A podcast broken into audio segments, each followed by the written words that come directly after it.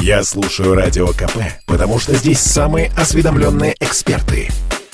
И тебе рекомендую.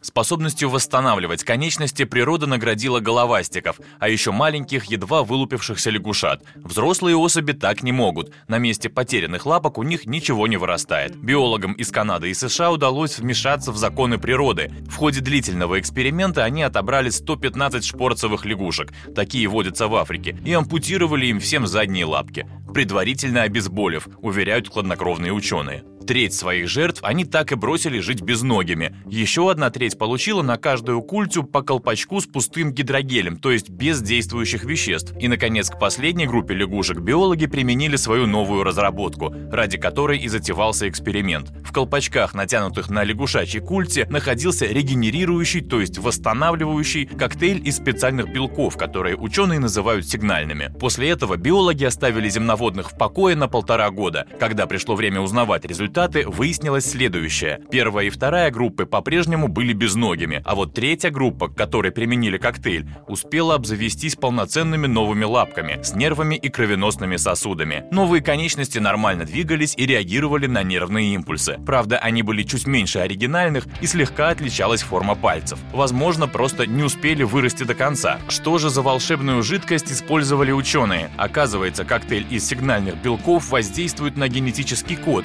и активируют механизмы, которые в норме блокируются с возрастом. Коктейль также подавляет воспаление и не дает ткани затянуть рану. Таким образом, он запустил в телах лягушек процесс регенерации. Со временем биологи надеются применять этот же способ и к людям. Тело человека может больше, чем мы думаем, считают они, в том числе и в плане регенерации. И, возможно, когда-нибудь разработанный учеными коктейль поможет отращивать новые руки и ноги. Василий Кондрашов, Радио КП.